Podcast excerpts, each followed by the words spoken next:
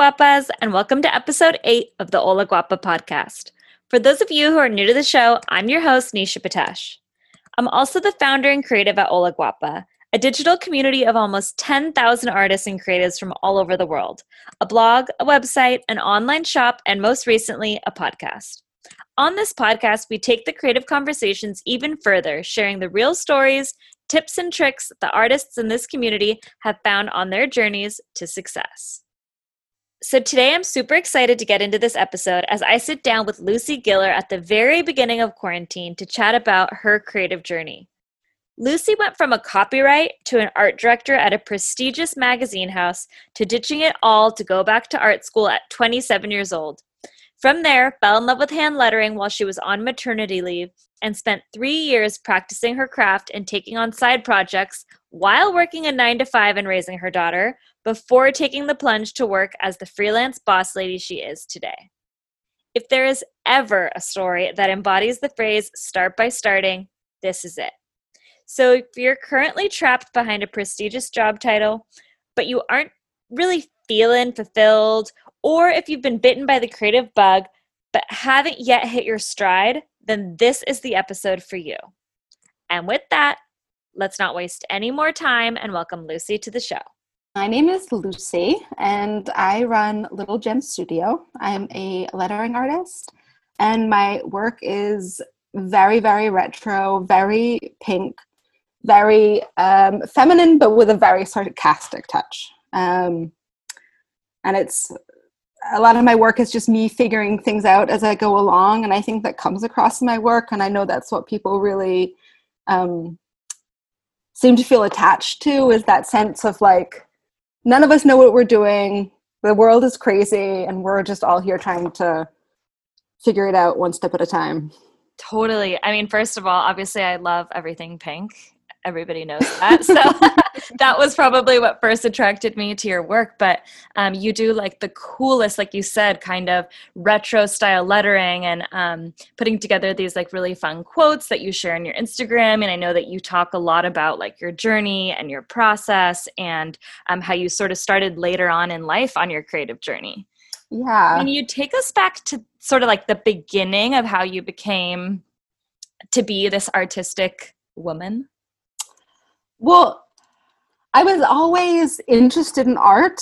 Um, I wasn't a kid that drew all the time, but I loved art classes. And when I was in school, I really wanted to go to art school. And my parents, kind of the classic thing, said, no, you have to get a sensible degree. Uh, right. Art is something you can do for fun, but you need to, you know, get like a real diploma. Right. So I applied to do English literature, which looking back now, I thought that's not really a super useful degree either, but whatever. Um, and so some art was something that I always did on the side. I was always doing screen printing classes. I was always taking workshops whenever I had the chance. And it wasn't until I'd been working for a while in an advertising agency as a copywriter that I realized it was the work I was doing with the graphic designers and the collaborations with them that was, was the most interesting to me. Um, so once a year, you have a chance to do a test to get into the art school here. And I thought, you know what, I'm going to do it. I'm going to try it. And if I get in, that's a sign. And if I don't get in, that's a sign, and I'll figure something else out. And I was accepted. And so when I was 27, it was only when I was 27 that I went to art school, you know, the oldest, one of the oldest people in the class. But I think doing it that way was really good for me because I had such a different mindset, knowing like this, this is really what I want to do um, for the rest of my life and having a good understanding of what the actual working life as a designer is instead of some maybe um, fantasy notion of what it's like to make art for a living. I had more totally. of an understanding of like the nuts and bolts behind it. I feel like there's so much to like unpack there because you know there's so many creatives who I feel like they think that they need a certain path you know they think that they need to go to art school and by like you you've talked about this before where you know reaching certain milestones by cer- by a certain age and mm-hmm. you kind of did it you kind of came around the back you know you did yeah. career path first decided that you wanted to do um, this sort of like lettering or art form or typography and then went to school to study for it well and i didn't even do lettering when I was at school. I did it a little bit, Wow. but it wasn't anything that was presented as. So this was in 2010. Just there were people like Jessica Hische, but it wasn't really a massive thing like it is nowadays. So I would throw lettering into my pieces once in a while, but nobody ever said like, "Oh, this is actually something that you can do," and this is like a form of illustration that you could work towards. So I didn't start. So even then, I was just a regular graphic designer, and I didn't start lettering until I was on maternity leave, and I got out, you know, some calligraphy brushes and started playing around with calligraphy. So even that was a way of saying like, okay, how can I develop myself in another direction? hmm Was it something that kind of always spoke to you, the, the lettering quality of of art, or I- how did you discover it? I have always, when I was at school, and I, a friend sent it to me recently, something from when we were in fifth grade, a letter that I'd written to her with the header done in, you know, highlighter with all these weird sort of fake graffiti things around it. So I think it's something that I've just always been interested in. It's something that I've always kind of played around with, especially because I don't consider myself a great drawer. Um, but letters are something that's always just fascinated me. It's kind of interesting, you know, even to say like you're not great at drawing and then you've been able to make this transition from working a 9 to 5 job for somebody else to freelancing for yourself. And obviously you have a huge following on social media. Um, everybody like responds so well to the art that you're creating. Can you talk about that transition? So i mean i know you went to school you sort of studied you sort of figured out that you wanted to do lettering after school. Now you're working a 9 to 5 and how are you making that transition Well, um, again, I think I think for a lot of people, it's a situation that's going to be so familiar to them. I was doing a job. I was working um, for as a graphic designer for a magazine, which is super interesting. And I was working as an art director, and it's something I kind of love doing. But something was missing, and I wasn't doing anything that really refre- reflected me or my voice or my interests. mm-hmm. So I started just lettering on the side as sort of a creative output uh, outlet compared to, you know, the work I was doing for my boss. And it was really a way to practice and to put it on the Instagram to show to kind of hold myself accountable and make sure I was practicing every day. Mm-hmm. And from that, it built, and people started finding me, asking if I was available for work and things like that. And from that, I was able to build up enough of a client base that I was able to say, okay, I know I have enough work that I can safely, kind of with no risk, make the jump to freelance. And, And what was, was- the timeline of that? How long did that process take? So, um, well, I'm trying to think. So, Like if you I started started learning lettering. Instagram. hmm I started learning lettering seven years ago. I started lettering on Instagram probably in 2016, 2017, around then. And then from the launch of your Instagram to when you were able to freelance Um, so that maybe took th- three years. of just consistently doing it every day on the side after work or Yeah, it was basically I would go to work, I would come back, play with my daughter, put my daughter to bed, and then from eight till ten or eight till eleven or whatever, I would sit and and practice and I think It's- it's so important for people to hear like that, you know, it started for you just I don't even know if it started as a side hustle as much as it started for you as like a creative outlet and because you were doing it so consistently for quite a long period of time, like 3 to 4 years is is it's not 2 weeks, you know. And I think we see these like um you know social media accounts where everything just looks like an instant success story. And so i'm super interested in hearing about the journey and about you know what you were doing in the time before you blew up as this super successful artist. Yeah, and I think I think when you're in it, it can um because initially, of course, it wasn't my goal to to be able to freelance doing this. right It was really just just something fun for me and something that I wanted to learn. was it um, something that you like couldn't even have imagined being possible No, especially because I mean, I was doing art direction at a magazine, and for me, that was like, that was what I wanted to do. I Yeah. wanted that to be my job. Right. And so at some point I thought, you know, I've got this kind of dream job. Do I really want to leave the security of that and a little bit the um the status? Yeah. Of, you know, because Uh-huh. you know, it's a good job. But at the end of the day, even when I thought about, okay, maybe I'll move to a different magazine, I thought, you know what, I'm never going to be able to do exactly what I want to do. There's Mhm. always going to be, uh, you know, an owner or an editor or a boss who's sees things completely differently than I do. And then I realize if I ever want to really do work that re- represents me, I need to do it under my own name and I need to do it freelancing. It's an important uh, conversation because it's like you can spend all your time and energy um, as a creative, you know, helping somebody else fulfill their vision, um, which I know that you've like spoken to about, um, you know, setting the right price point and really valuing yourself as an artist and making sure that you know your your time and your work is being paid for, um, which are all like wonderful things. And there's no right or wrong route, but there is something to be said for really wanting to fulfill your vision as a creative and like you said making that transition Yeah. that's and I mean now of course I have clients and I and I do whatever they need, but it's so different being able to have that direct um, talk with a client instead of just. Well they're coming to you saying- for your vision you know right. like, for so your you're already input. starting off exactly with a, a kind of agreement that like they know what I do and they know why they're approaching me. yeah is is there something that like you think that you did along the way was it like a morning routine was it um like you you mentioned consistency was there any one thing that you can think of that really sort of like moved the needle for you No, I mean as far as a routine or having consistency, I am not I am not that person.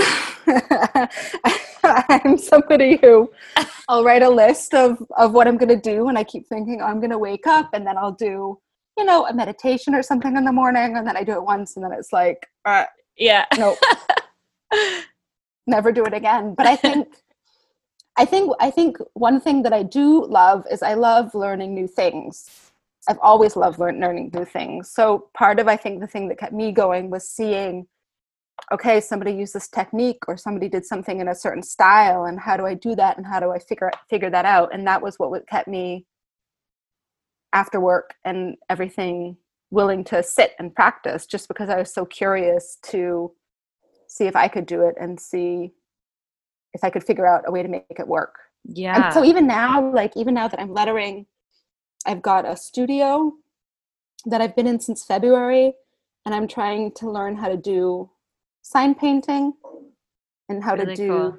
like gold um, sign painting and things like that. And I'm I'm terrible at it. It's really hard. It takes so much practice. I find it really difficult, but I also need that uh, being being a beginner at something. That's something that I really um it really motivates me. mm-hmm. to co- sort of like um, accomplish or like tackle this skill set that you maybe didn't have before. Exactly. And there's something I think no matter what you learn how to do, there's something you can always take away from it and bring it into the work that I do. And Mhm. sometimes you don't necessarily see that connection. Um, and it's only later that you realize, like, oh, okay, doing these experiments and learning these new things, even if I don't use it in my day to day work, it's really be- benefited me in some smaller way. So, like, Mhm. for example, I taught myself how to make pinatas. and I had a phase where I would sit and cut fringe myself to make a pinata. But I actually have a client now, and that's how she found me. Not that she, you know, ever asked me to make a pinata for her, but she saw this pinata that I made with lettering on it, and I made her stop and look to see who I was, and that was what caused her, you know, was the reason why she wrote to me. That's so wild. Yeah, it was like a little stepping stone, even though, like you said, you know, maybe she didn't come to you for the pinata, but that's what got her attention is that you did something sort of outside of the box, you know? Yeah, and I think that that's why experimenting and, and new things is so important because you kind of never know what's gonna, maybe years down the line, what's gonna come from it. Totally. I know. I think, yeah, sometimes you could get stuck in a bubble. And um, I- I know that, uh, you know, especially maybe in every art form, but I think with lettering too, like I think there's a focus on developing your personal style. And so you can kind of get stuck in that and doing the same thing over and over again. So experimenting and being like, I, I can do more than that too is is yeah. a really great approach to keep evolving your brand. I know that you do um, a lot of research, like sort of before. So when you work for a client, or I don't know if you even do it for your own personal work, but you do a lot of research into like the history of, um, you know, the yeah. lettering style. Can you talk a little bit about that? Well, that's, I mean, I think that's also one thing that's so powerful about lettering is like it's just the, the written word obviously has such a long history. And there have been these typefaces that have been developed centuries ago. And so I live in Vienna, and in the 1920s, the like Art Nouveau style and the Jugendstil, they had these just wild lettering on the posters and you look at that and then you look at um, band posters from the 1970s and you see that direct influence and so i think looking back at old styles is so valuable because there's so much that you can learn from it and i think having having that information so if i say okay this lettering style is influenced by a poster from the 1920s that i saw here in vienna and I'm doing a piece related to Vienna or whatever, even if a lot of people don't see it, I think it gives it just a lot more. Um, I don't know, like it gives it a lot more. It places it in a context, even if the you know the readers or the people looking at it don't necessarily have that automatically. I do think there's something to having like a reasoning behind using the letters that you're using yeah, like I did a there's piece like a for, feeling injected in. Yeah, I did a piece for Elizabeth Warren, or not for her, but um, just kind of inspired by her campaign. And I did some research into like type foundries, set, you know, from Boston, and I used, you know, a typeface that one of them had designed to influence my piece. And I just think something like that, it's even if it's just for me, I love mm-hmm. having that mm-hmm. like information behind it and there's yeah. actually there's somebody doing um, it's like a black owned type foundry and he's basing his fonts on protest um, posters from the civil rights movement and i think something like that is just so powerful and when you know there's this meaning behind it it just makes it that much stronger i think mm-hmm. it almost gives your work like um, a sense of purpose or it's like rooted in in context or history like you said so you know it's not sort of just like floating out there in the abyss. It grounds it a little bit more. Right. And there's there's such a long history.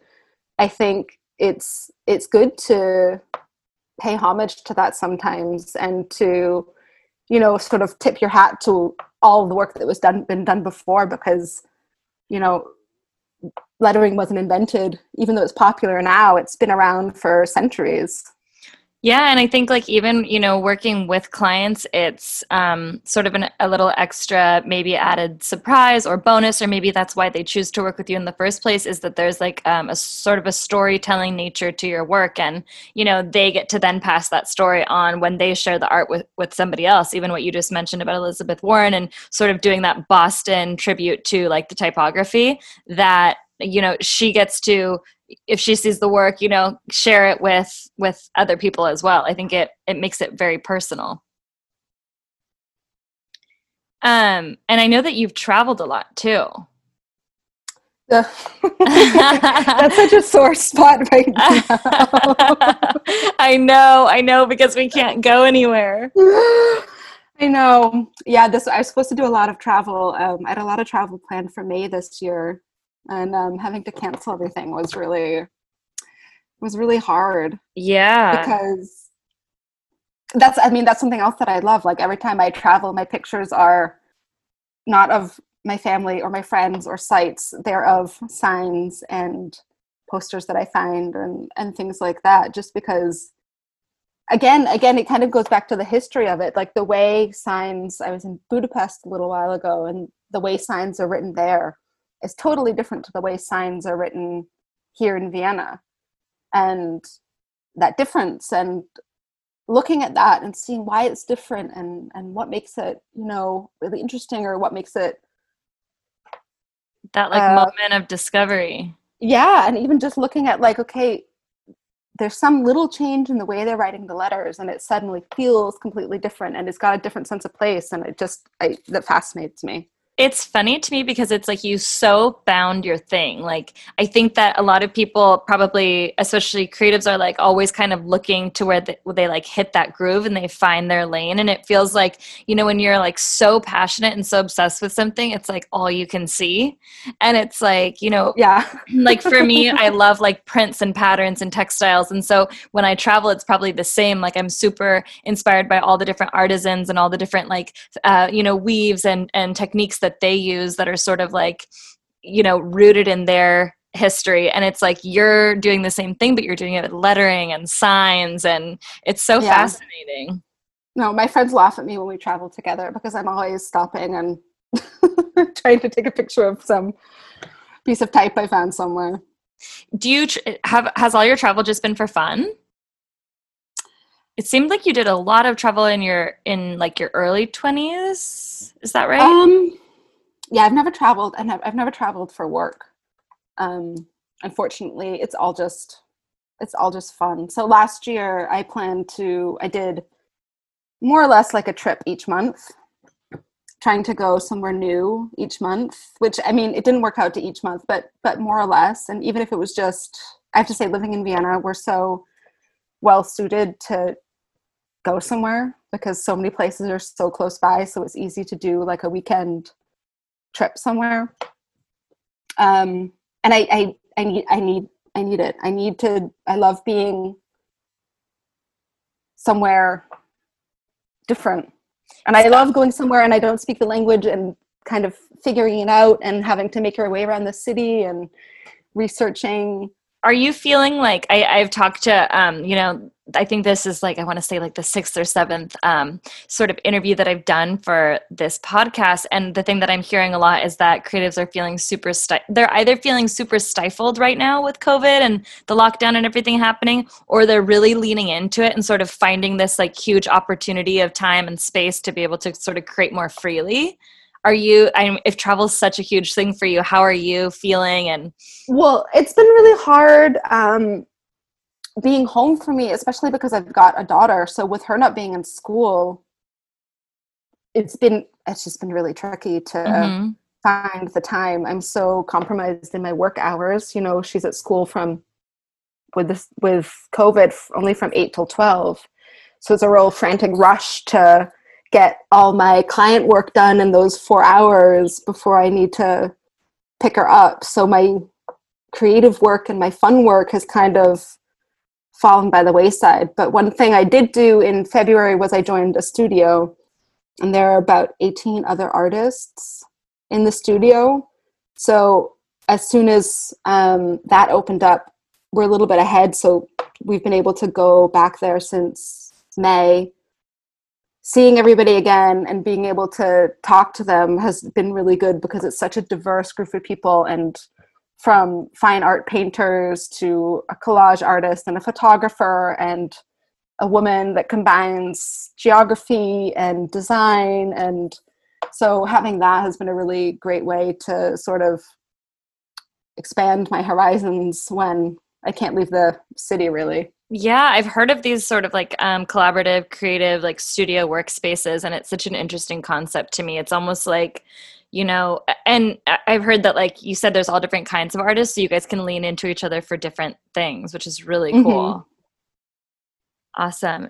Is there anything like that you would sort of want to share with um, you know a younger generation of let's say a lettering artist or a creative is there any sort of piece of advice that you wish that you could go back and give your younger self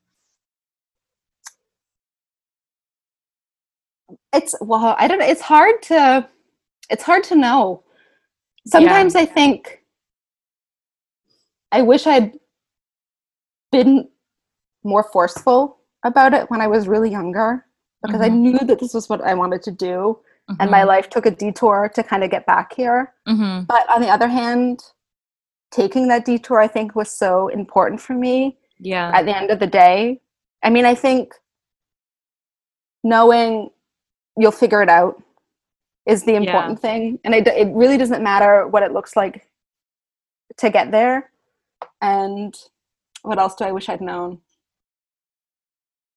Practice. Sometimes i wish my school assignments i'd put a bit more effort into. I think i could have had some really cool projects uh-huh. that came out of that for my portfolio at the end. But because it was school sometimes it was easy to yeah. sort of do the bare minimum.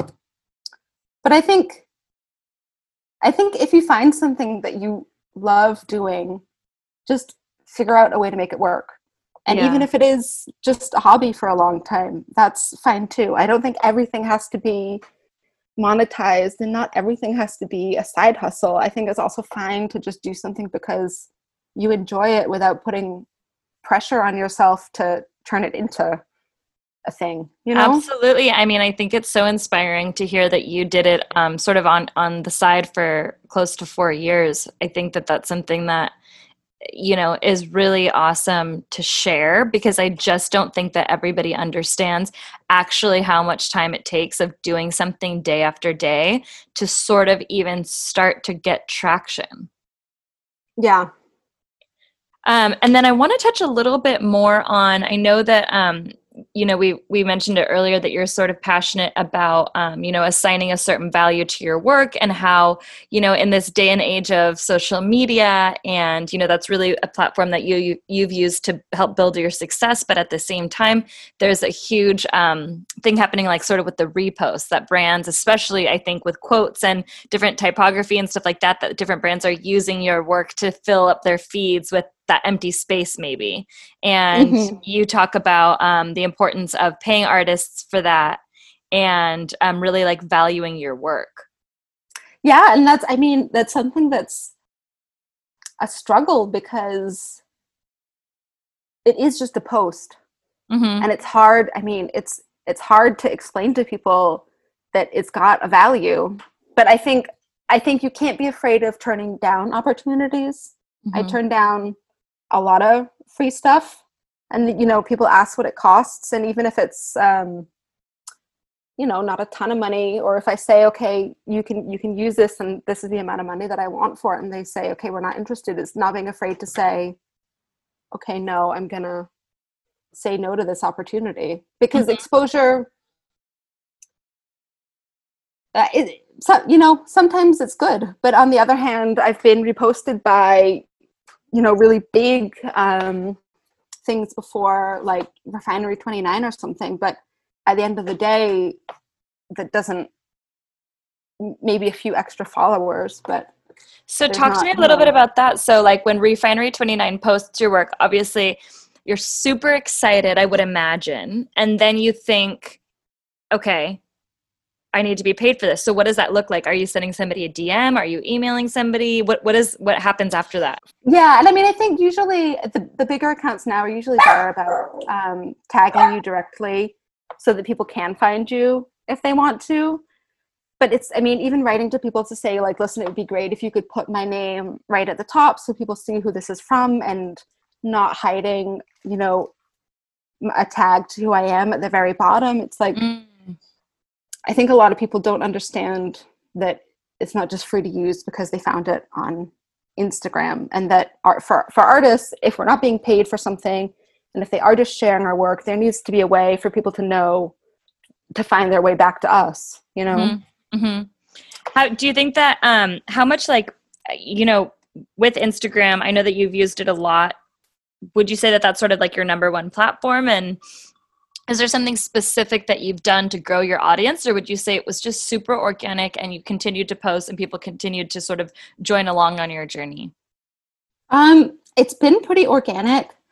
Um i did there i mean there are a few things like if you can work with a big site i've done some stuff with women of illustration which has a huge audience. I've done some stuff with good type and that was obviously helpful for me to find things.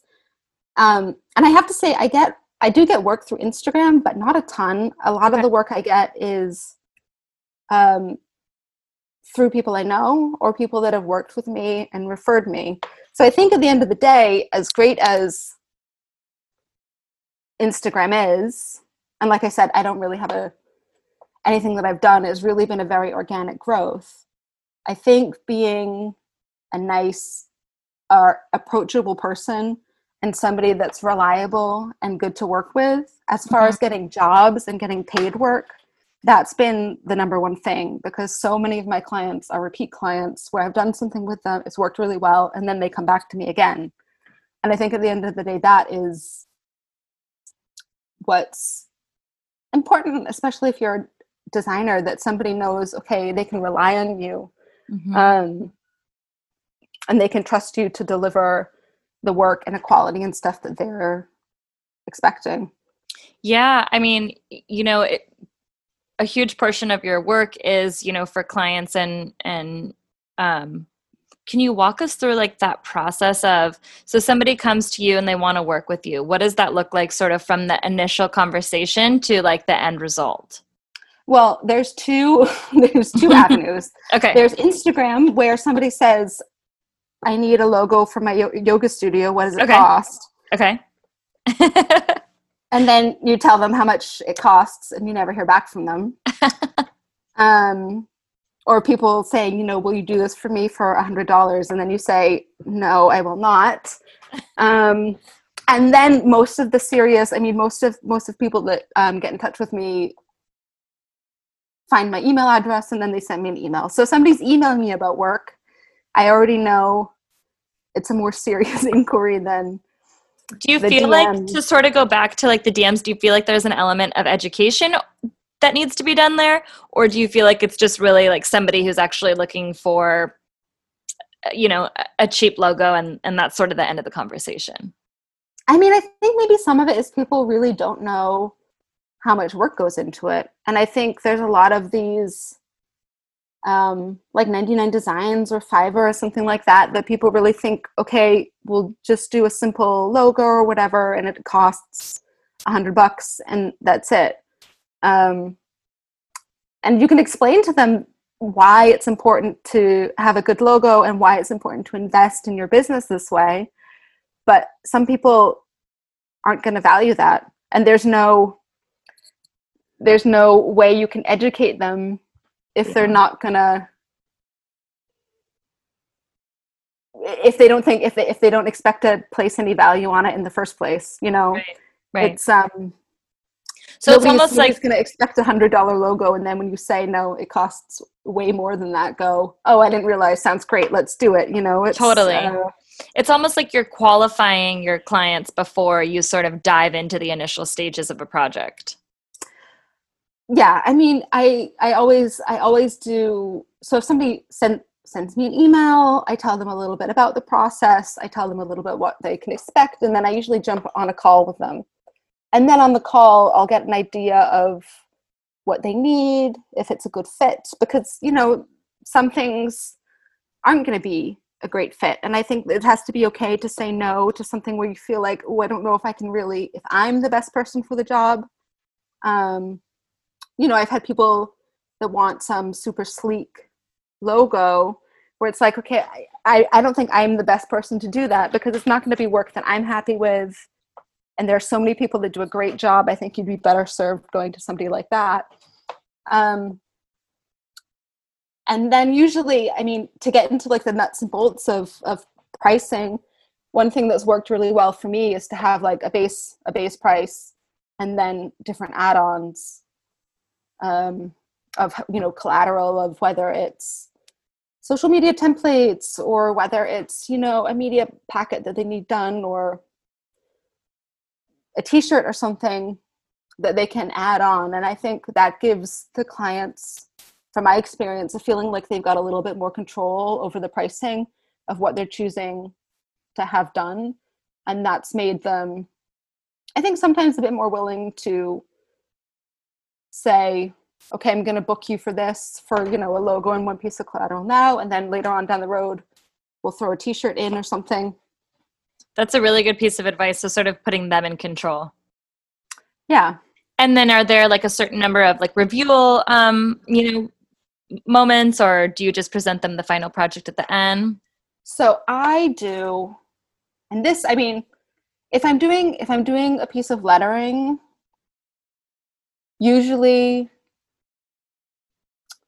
it, it depends what it is. Um, if I do an editorial illustration, like for a magazine, it's usually just a sketch. The sketch is approved, and then I do the final. There's not usually a lot of corrections with something like that. But if it is something like a logo, then I do three options, two rounds for revisions. I know there are people that like to pre- present just one option, but for me, I find presenting three works better. But that's a matter of there. There are two, I think, very different like camps when it comes to yeah how many options you present at the end of the mm-hmm. day. Mm-hmm. The reason I ask sort of more so about your process is if there's anybody looking to sort of make the jump to freelance or um, you know who didn't even know that lettering was an option as a full-time career sort of what that looks like in terms of you know signing on a client and walking them all the way through a project to to the end result? Well i mean i think it, it depends as well what kind of lettering you do because the processes are so different. And i think if somebody's starting out that can be tricky because being approached by a magazine is very different to being approached by a client wanting a logo is also again very different to somebody that's saying i have a t-shirt and it's kind of just a quick um, you know t-shirt design that's being done.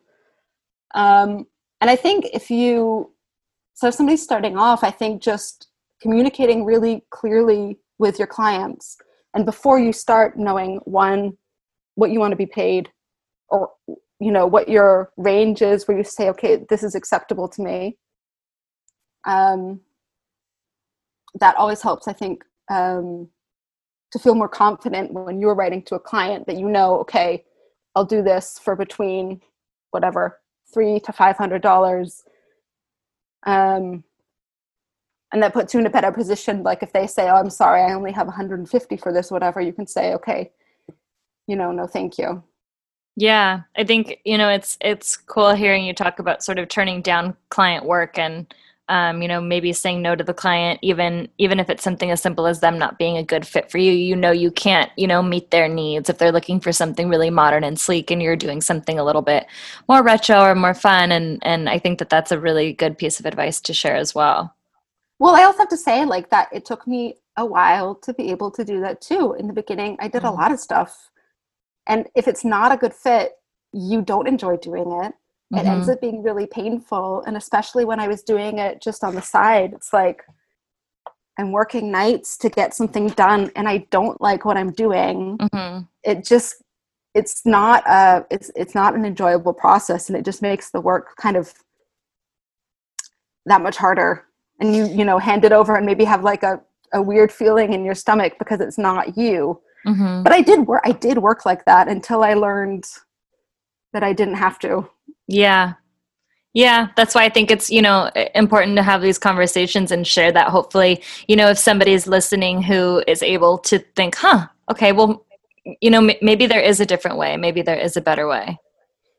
Yeah, and I mean, there's there. I mean, there are a ton of resources, and there are a ton of people out there that um, give really good advice. Um, if you have questions about pricing and things like that, there's a woman called um, Molly, I think it's Molly Jacques, or um, Dina Rodriguez from Letter Shop. And they have been super helpful to me as well because they do these courses and videos. And that's a great way, even if it's just a case of helping yourself feel more confident.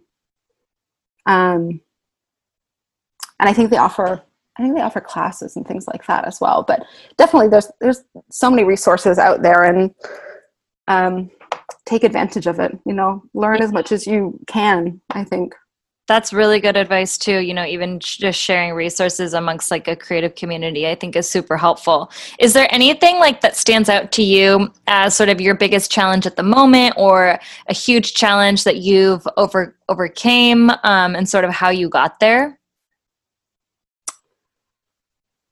Um,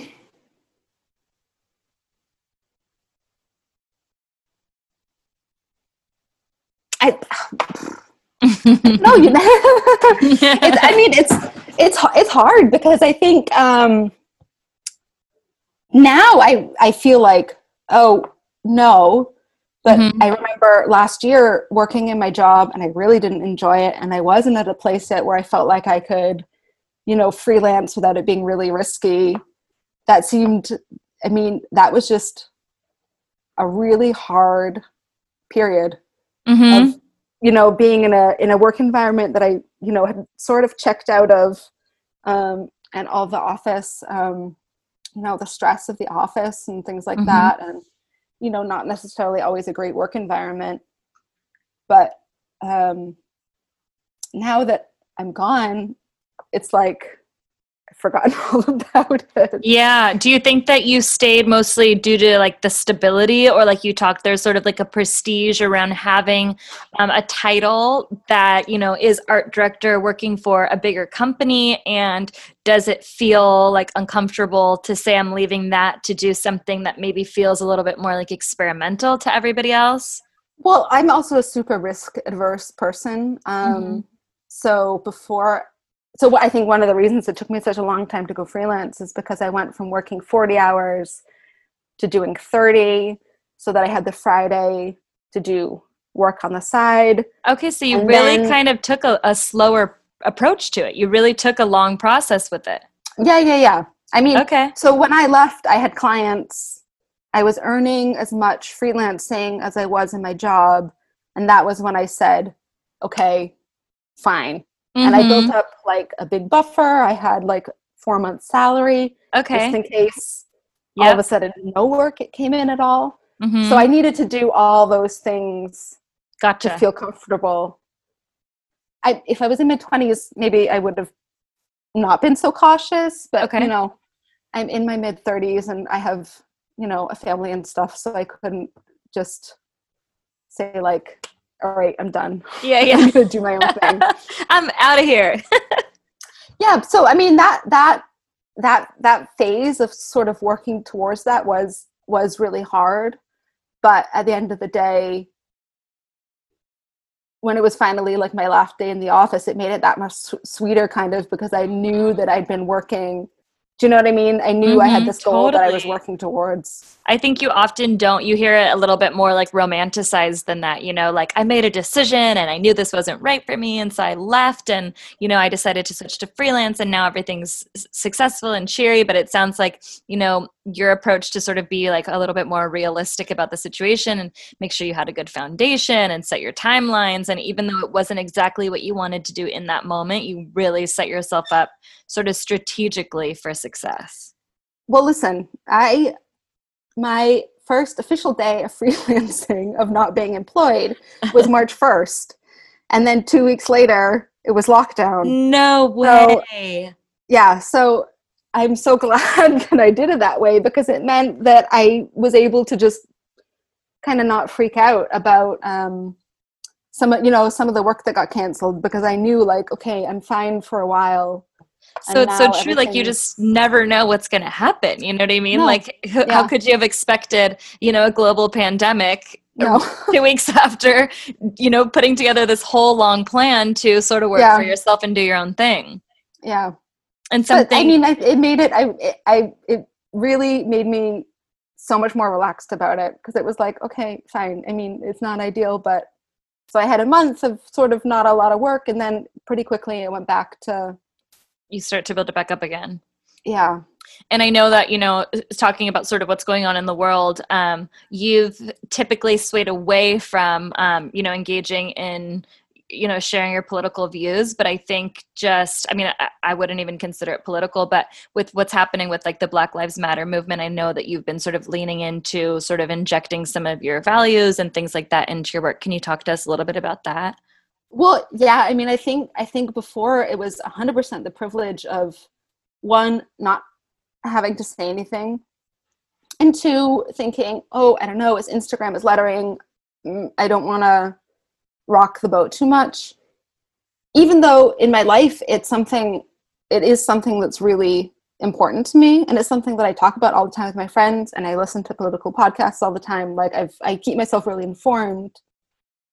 But I didn't express that because it seemed like oh i don't know it's not the place. And again it's the it's the privilege of feeling like you know i don't have to.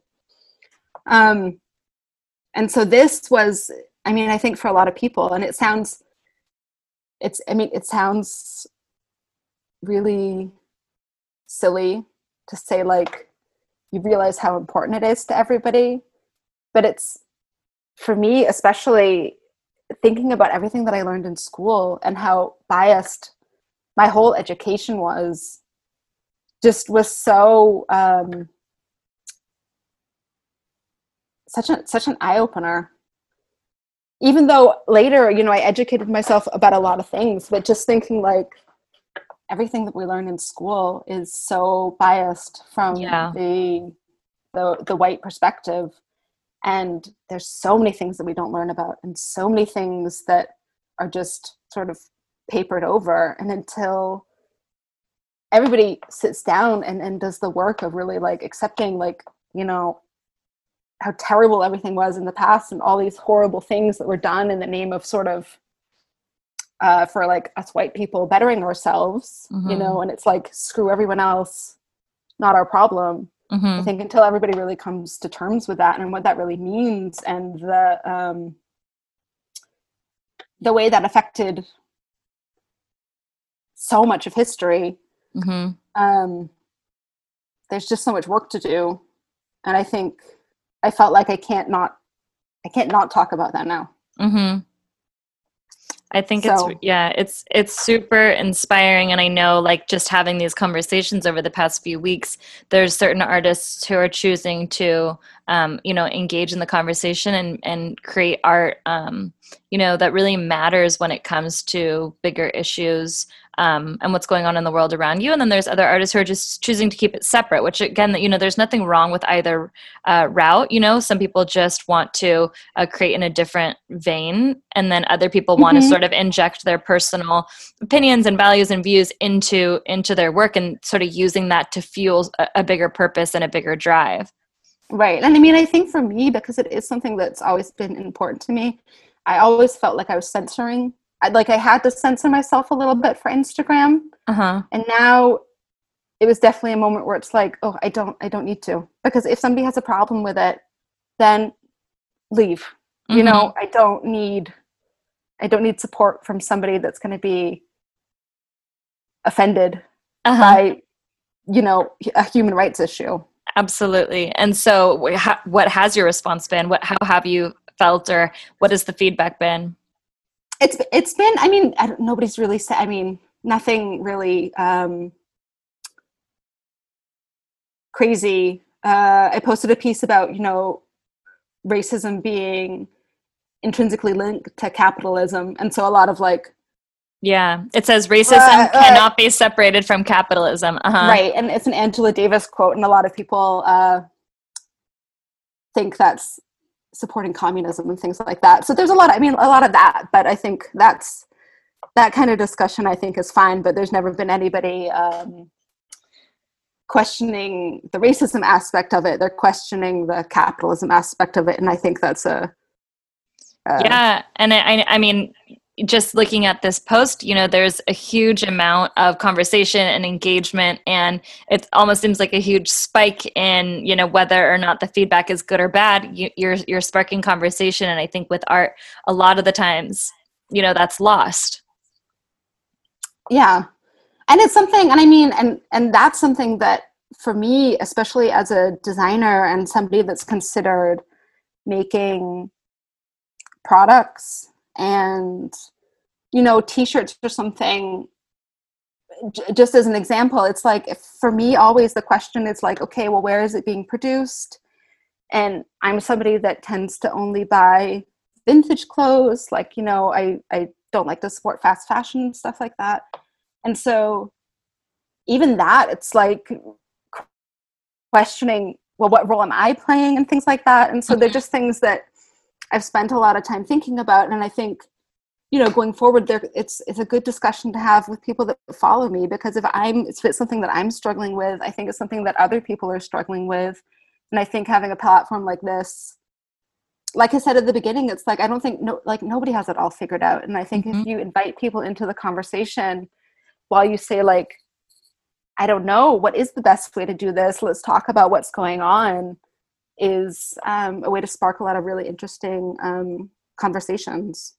I couldn't agree more. So what what is hap- like what is the feeling like in Vienna right now? I mean, you can speak like maybe to the art um the art scene or just sort of in general like with everything happening. How, what, how are you how is that feeling? Well, well, I mean it's it's funny because things as far as corona life a lot of things have gone back to normal. Um, we were one of the countries that locked things down pretty quickly um, so it didn't get out of control. But you know, it's in some parts of the country they're starting to see more cases. So who knows what it'll look like in a month in a month's time? I think planning things now and that um, uncertainty about what things are going to look like four weeks from now is is hard. It, that's that's kind of something that's hard to to live with. That like I don't know for who who knows four weeks mm-hmm. eight weeks it's mm-hmm. it's so hard to say um and you know there's there was like a black lives march here and a ton of people showed up for that which was really which was honestly really surprising because austria has a, a pretty bad history with with racism there's been a lot of i mean racism is pretty deeply ingrained in a lot of the country here to a really mm-hmm. shocking um, not so much anti-black but um, islamophobia is really um, terrible over here uh, and so one of the things like i joined i joined a political party after that just to feel like i can help mm-hmm. change things a little mm-hmm. bit um, so that's been good I don't know. It's it's hard to. It's, I don't know. It's hard to. It's hard to feel super uh, po- positive at the moment. Yeah, yeah. And it's such a depressing thing to say, but it's it's like. I think that that's back to our day to day, but there's always this thing hanging over your head of like, well, it might all change, and there's nothing you can. There's nothing you can do about it. Yep. You know. Yep. I hear ya. I hear ya. I think you know that's why it's part of the reason why I sort of wanted to start um, a podcast is to just get like the behind the scenes sort of opinions and views and values of different artists and what they're going through and how they're feeling and how they are or aren't choosing to you know put it into their work. And i think it's super inspiring you know what you've done and how you've taken your stance. And i think like conversations like this are super important. Yeah i hope i don't know in a year we'll be able to look back and say mm-hmm. that it was really a turning point for so many things. Um, and I hope it wasn't, I don't know, just like a a blip that really some lasting positive change comes mm-hmm. out of this. Mm-hmm. Something that I've always thought about too is like you know, um, you know, you have uh, do you have one daughter? Yeah. You know, when she asks you, sort of back who who knows how many years you know in the future she'll ask you sort of what you did or where you were or what your stance was or how it felt or you yeah. know i think something that's kind of interesting is that you know even being able to show her you know the art that you put out there and and your stance. And i don't know if instagram will still be around or any of these things but i think that it is um, you know sort of powerful to create something that marks this period in time and you know what you're doing to create change and that that that can last forever you know? Yeah I mean, I've been taking her to like the climate change demos, and we went to the Black Lives Matter march together. So I'm hoping as well that it's like from a young age, she'll have the sense of like having the possibility to to make a difference and to not um, shy away from from using her voice, you know, to speak up for stuff. Totally. Well, you're amazing. I think that, you know, this has been a really, really great conversation. Um, is there anything that you sort of want, any projects that you're working on, or you want to pimp yourself out on Instagram, or where um, can everybody I'm, find you? Well, I'm working on fun stuff that I can't talk about at the moment, unfortunately. Ooh. But um, hopefully, when that project is done, it'll be a fun thing to share. Um, otherwise, I'm on uh, Instagram at Little Gem Studio. Um, people can find me there. Uh, and my website is littlegemstudio.com. There's work that I've done. And yeah, if anybody is in Vienna, um, our studio is always doing fun things. So, what's the name of the studio? Studio Walls. Studio Walls. Yeah. Awesome. So, come by and check it out. Yeah. next, next time you're in Vienna. yeah, I mean, hopefully not 2024. yeah, I mean, I'm hoping in the future I'll be able to do a little bit more then and, and maybe show some of my stuff and have a little show. So I think that'll be cool to to maybe start thinking about what something like that might look like. Absolutely, yeah. Sort of yeah. shifting shifting the narrative back to you know um, forward movement. Let's hope that right. you know stay po- stay positive. Thank you so much for listening to this episode with Lucy. I hope you gained as much value and inspiration from her story as I did. If you love what you heard, please make sure you rate and review this episode on Apple Music and Spotify. Before we go, as you may already know, supporting female creatives is my passion, mission, and purpose. So I'm extremely proud to announce the Guapagal Shop. Everything carried in this section of the site is female owned and artist made by the movers and the makers in this very community.